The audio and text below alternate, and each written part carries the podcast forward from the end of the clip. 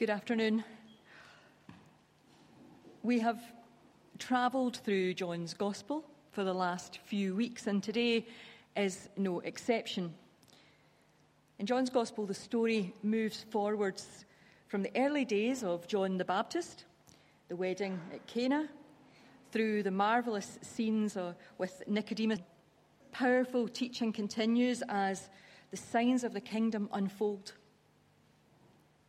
So we anticipate that maybe we will move swiftly ahead through the Last Supper to Jesus' arrest, trial, and crucifixion. John's Gospel gathers pace, but then quite suddenly, John slows the tempo down. And he gives us four chapters we had perhaps not anticipated. Chapters that we might not have missed if they hadn't been there. Known as the Farewell Discourses, chapters 13 to 16 are full of solemn yet joyful teaching about the Holy Spirit, about prayer, about the way that Jesus' friends and followers are to carry on his work, including facing the hatred of the world as he had done. John then does it again. He presents us with a chapter that is totally unexpected, that we wouldn't have missed if it hadn't been there, but which, when we stand back and consider the gospel as a whole, we recognise this as a hidden gem that gives us deeper focus and meaning to the signs and the glory of the Word made flesh. So we read together John chapter 17, verses 1 to 26, and Callum is going to read for us this morning.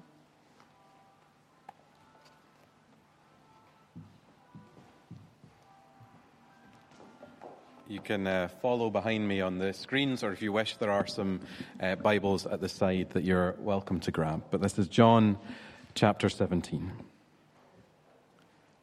After Jesus said this, he looked towards the heavens and he prayed, "Father, the hour has come. Glorify your Son, that your Son may glorify you.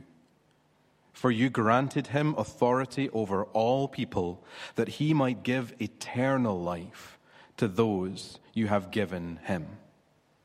Now this is eternal life, that they know you, the only true God, and Jesus Christ, whom you have sent. I have brought you glory on earth by finishing the work you gave me to do. And now, Father, glorify me in your presence with the glory I had with you before the world began. I have revealed you to those whom you gave me out of the world. They were yours. You gave them to me, and they have obeyed your word. Now they know that everything you have given me comes from you. For I gave them the words you gave me, and they accepted them.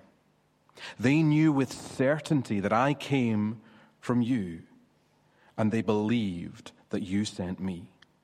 I pray for them. I am not praying for the world, but for those you have given me, for they are yours. All I have is yours, and all you have is mine, and glory has come to me through them. I will remain in the world no longer, but they are still in the world, and I am coming to you. Holy Father, protect them by the power of your name, the name you gave me, so they may be one as we are one. While I was with them, I protected them, kept them safe by the name that you gave me. None has been lost except the one doomed to destruction, so that Scripture would be fulfilled. I am coming to you now, but I say these things while I am still in the world, so that they may have the full measure of my joy with them. I have given them your word, and the world has hated them, For they are not of the world, any more than I am of the world. My prayer is not that you take them out of the world, but that you protect them from the evil one. They are not of the world, even as I am not of it. Sanctify them by the truth. Your word is the truth. As you sent me into the world, I have sent them into the world. For them I have sanctified myself, so that they may be truly sanctified. My prayer is not for them alone. I pray also for those who will believe in me through their message, that all of them may be one, Father, just as you are in me and I am in you. May they also be in us, so the world may believe that you have sent me.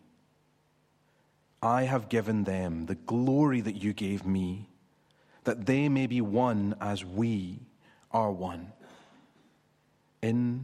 I in them, and you in me, so that they may be brought to complete unity. Then the world will know that you sent me and have loved them even as you have loved me. Father, I want those you have given me to be with me where I am and to see my glory, the glory that you have given me because you love me before the creation of the world. Righteous Father, though the world does not know you, I know you. And they know that you have sent me. I have made you known to them and will continue to make you known in order that the love you have for me may be in them and that I myself may be in them. Amen.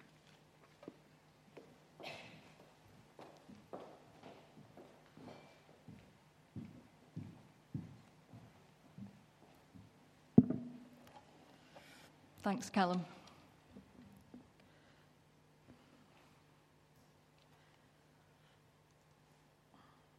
It's fair to say that I was introduced to the Bible at a fairly early age. Not for the first time have I, in my grandmother's presence, witnessed a Bible come flying through the air and in my direction. Her aim was perfect. So yes, it's fair to say that I was introduced to the Bible quite often in these days, and there was a bit of that going on as well in my house. But just to be clear, my grandmother was a holy woman. Her public persona was as a God-fearing woman, but that belied her true self. She often used the Bible within her reach to either metaphorically or physically put the fear of God in you. However, behind closed doors, I remember her warm and compassionate heart. She was a woman of a certain generation and tradition, brought up in a Christian home in the early 1900s. She was a woman whose public and private relationship with God was often at odds. In the privacy of her family, we saw a glimpse of her true self. Her love of Scripture and utter belief in God's saving grace was amazing. Her servant and loving heart was her attempt to live out her Christian faith in the footsteps of Jesus. And in her private moments and in the company of her closest friends, she would often read just loud enough for us all to hear this prayer that we've just read, Callum's just read for us. In fact, to listen to her praying was wonderful. She loved the Lord, and the language she used in prayerful Conversation was uplifting itself. If you were within earshot, that was. So here in our text today, John once again invites us into the private moments of Jesus. As the public action stops and the public preaching ceases, Jesus spent his time talking to his close friends and explaining to them what's about to happen. And now we go one step further behind those even previous intimate conversations, and we find ourselves in a place where Jesus is truly himself. Indeed, John 17 contains the most extensive and profound prayer of Jesus that we have to draw on, I feel. You may remember that when Jesus was at Lazarus' tomb, he made it clear that he had no need of expressing prayer because he is at one with God. Nevertheless, we know he did pray at that tomb for the benefit of Lazarus' sisters and others around who were within earshot. And the same is true here as well in this prayer. Jesus' whole life, his every being and doing, was for the purpose of revealing God the Father. So we can consider it entirely appropriate that his teaching concludes in the form of a prayer and conversation with God, with whom he is one. The prayer pulls together many important themes from Jesus' teaching that we know already. It's like a summary, if you like, all the important stuff that we know so far, and a reminder, perhaps to those within hearing distance, that Jesus didn't have long on this earth. The time has come, he says. In previous chapters and scenes, we have been transported to the physical temple in Jerusalem. But in fact, I think the temple that dominates John's gospel from the very moment when John declares the word became flesh and moved into our neighbourhood, that temple is Jesus. Jesus is the true spiritual temple, the true tabernacle, the place where we see a human form at the heart of the revealing of God's glory. Jesus is the true temple.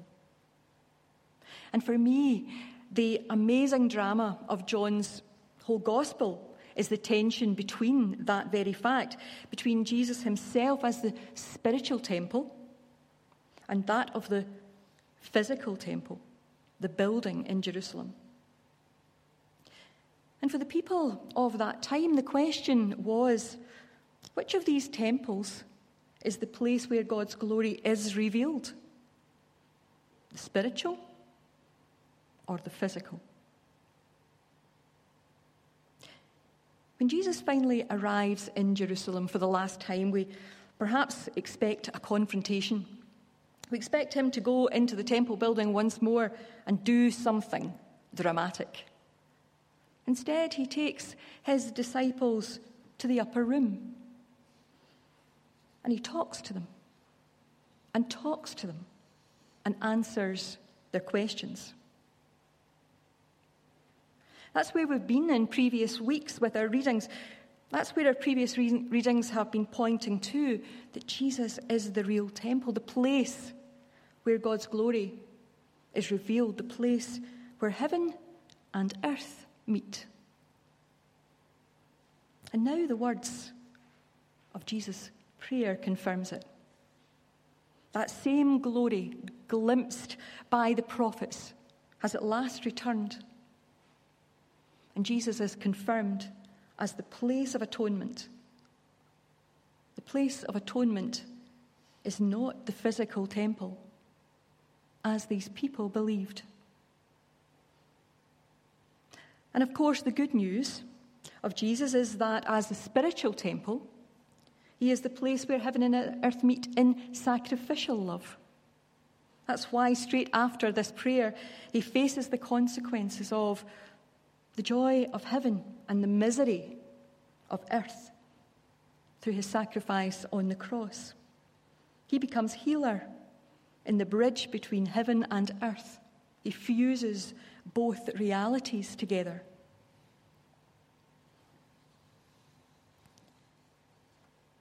Up to now, in the upper room, Jesus had been talking to his friends about the Father.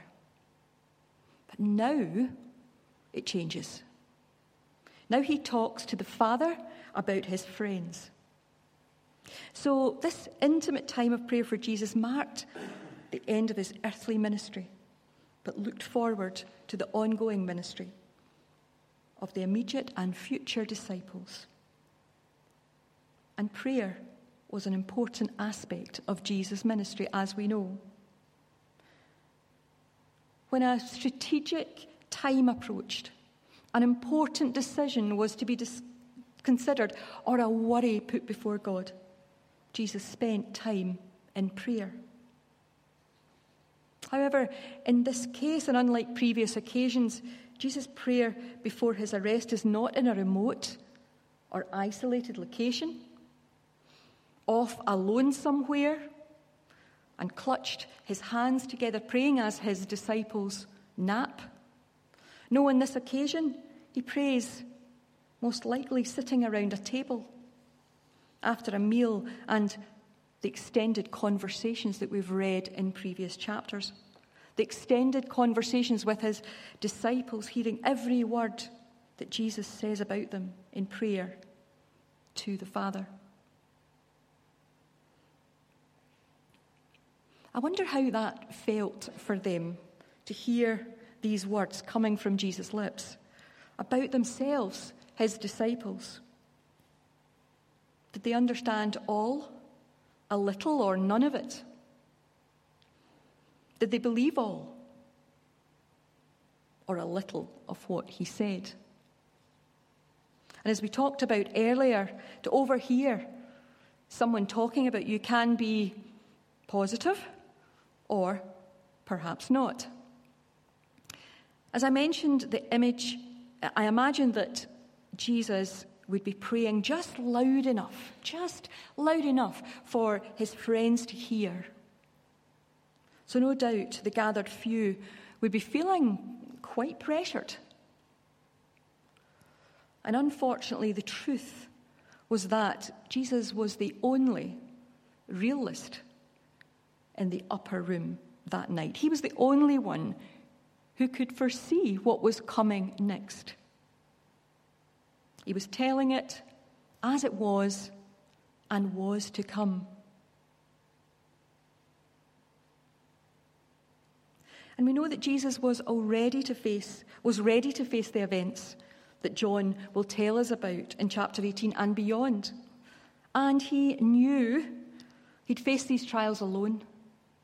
He knew not only of Peter's impending implosion, but of the failure of them all.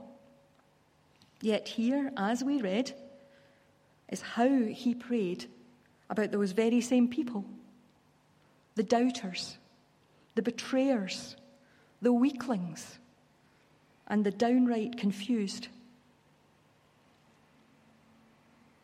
Jesus is about to be brutalized by the world, and his dearest friends on earth would do nothing to stop it, or even to stand with him in his pain and humiliation. So looking at our text, it's important that we acknowledge what's happening during the time in the life of Christ, as well as what his disciples are about to encounter in the scenes that we know are to follow. It's important to understand that this is potentially hours or moments before Jesus would be taken away by the officers and Pharisees, beginning the process of his trial and ultimately his crucifixion. And yet, he prays for them and for us. And while entirely willing to be obedient to the will of God and God's plan for the salvation of humankind, Jesus was 100% human as well as 100% God. Far from disowning his friends or being angry with them, Jesus prayed for them. And he did so spectacularly. As Jesus lifts his head to address the Father, does his words imply that he was praying from heaven? He is fully human and fully divine after all.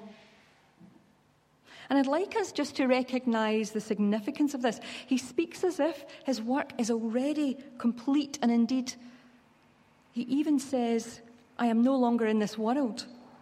But yet he is clearly right there with the disciples in the flesh. And they're hearing, within their hearing, as Jesus prays from the reality of heaven. Let's take a moment just to comprehend that. It's complicated. It's the true mystery of God and the relationship between Father and Son. It's way beyond our understanding, as Jesus demonstrates his true nature, 100% human and 100% divine. The disciples listening must have found it confusing, complex, the oneness yet distinctness of Father and Son. Years ago, I remember being asked to deliver a children's address on Trinity Sunday. My task was to engage the young people in the thought of one substance with three forms: Father, Son, and Holy Spirit. It wasn't an easy subject, I'm sure you'll agree. I decided to use the props of ice, water, and steam. All of them forms of water, so one substance, three forms. Sorted. Or so I thought. I'd practiced at home, and as my slot in the service approached, I realised that my block of ice had melted and my kettle had fused. So unfortunately, all I had was water, water, water. As I panicked and I flapped around the front of the chancel, a little smarty pants stood up in front of the congregation. She was from Sunday school and gave a perfect explanation for the adult congregation of God's ultimate nature, three and one. Specifically, she said that the Trinity is the doctrine that God is one in substance and three in person. She spoke for 10 minutes and got a round of applause as I left by the back door. But never mind if we don't understand it. That's not what's important. It's what it means for us. That's the important part. And what it means is that in this kingdom and in the next, on earth as it is in heaven, we are protected, we are loved, we are held, and we are saved through Jesus Christ. And when we come to know that, nothing is the same ever again. Life is transformed. Never the same again. Doesn't matter if we don't understand it. We just need to know it, believe it, and accept it. There are many stories in the New Testament that display how much love Jesus had for his people and for his most devoted followers. But as displays of love go, I think this prayer is one of the greatest. Let's look at what Jesus prays for. He prays that the Father will protect his followers. Up to now, he's done that himself, keeping them safe from a world of darkness. It's so eager to quench the disturbing light of good news from the gospel. But now, with his imminent departure, he prays that the Father himself will continue this work of protection.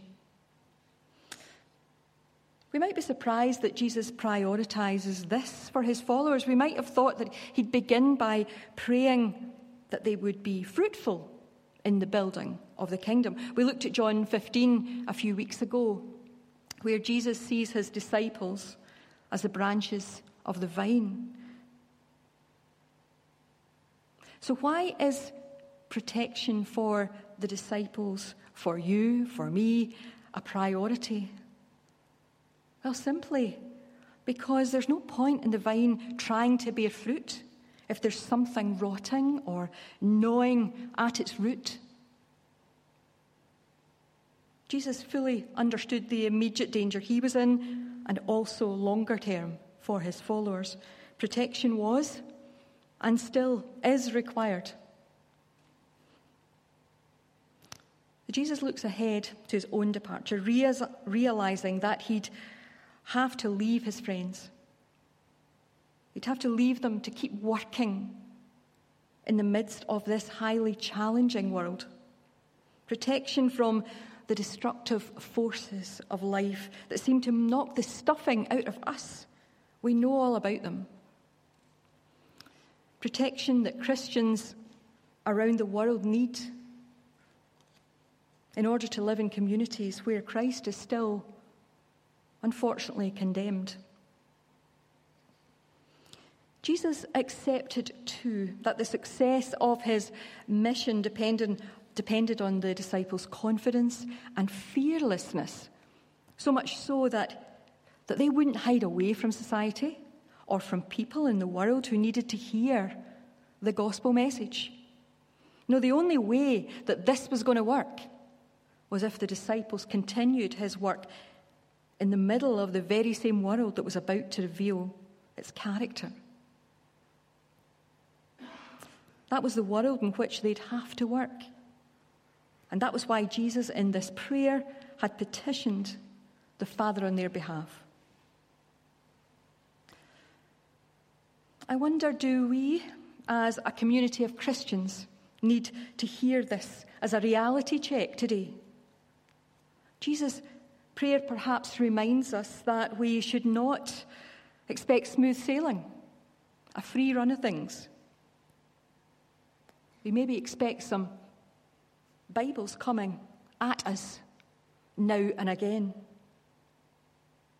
But how often do we feel hurt when we encounter resistance to the gospel message in our personal or our work life? But I think that throughout this whole chapter, there's a ringing confidence about the future in the voice of Jesus. He was with his disciples, the men God had given to him. He thanked God for them, and he never doubted that they would carry on the work he had given them to do. Let's remember who and what they were. A Christian historian once called them 11 Galilean peasants with 3 years' work experience. Not very complimentary at all, but realistic. But they're good enough for Jesus. And in these 11, he trusts them with the continuance of the building of God's kingdom on earth. Some may say that when Jesus left this world, he did not seem to have great grounds for hope. He seemed to have achieved so little and to have won over so few. And it was the great, the orthodox and the religious of that day who turned against him. But Jesus had that confidence which springs from God. He was not afraid of small beginnings. He was not pessimistic about the future. He seemed to say, I've won only 11 very ordinary people, but give me these 11 ordinary people and I will change the world. Wouldn't it be great if we had the same confidence and belief system as Jesus? Well, he offers us that now. He offers us that now. Jesus had two things: belief in God and belief in humanity. 100%. And it's one of the most uplifting things to think that Jesus put his trust in ordinary people like you and me. We too should never be daunted by our human weakness or by the small beginnings. We too should go forward in confident belief in God and in one another. Then we'll never be pessimists, because with these two beliefs, the possibilities of life are infinite, endless. And with this prayer, we have God's protection.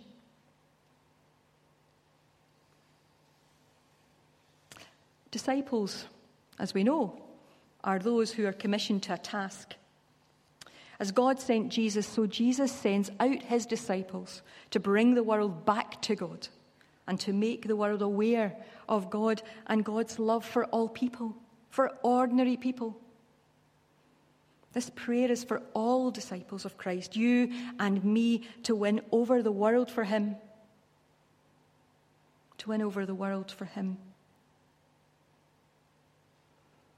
Are you up to the task? Prayer, meditation, fellowship and worship is important, yes, but it's not effective if we hide away as Christians or segregate ourselves from the rest of the world. Personally, I think it's the real rough and tumble of life that we can most effectively live out our Christian faith. Of course, there is a need of prayer in quiet times when we shut the door on the world to be alone with God. But to demonstrate and live out Christ's nature in the ordinary work of the world is what we've been called for, surely. Jesus' teaching was never meant to withdraw people from life, but to better equip us all for it. At the end of his earthly life, it would be reasonable to assume that he felt acutely aware that the success of his work depended on the people he trained.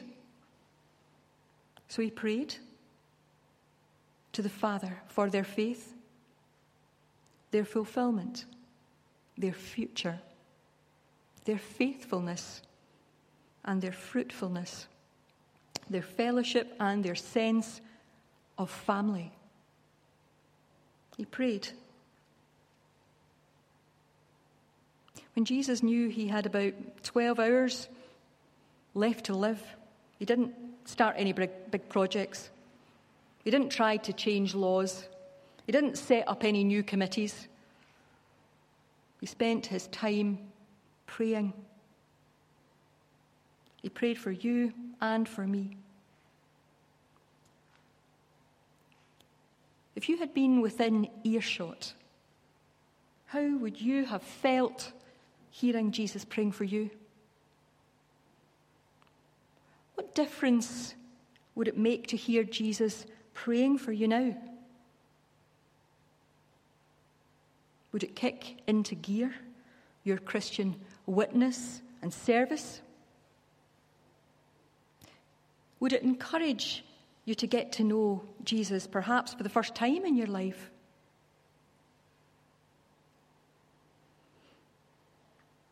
So I want us to take just a final few moments to hear what Jesus prayed for us again. Which parts of it will sit with you for the rest of the day, tomorrow, or in the week ahead? Jesus is praying for you now.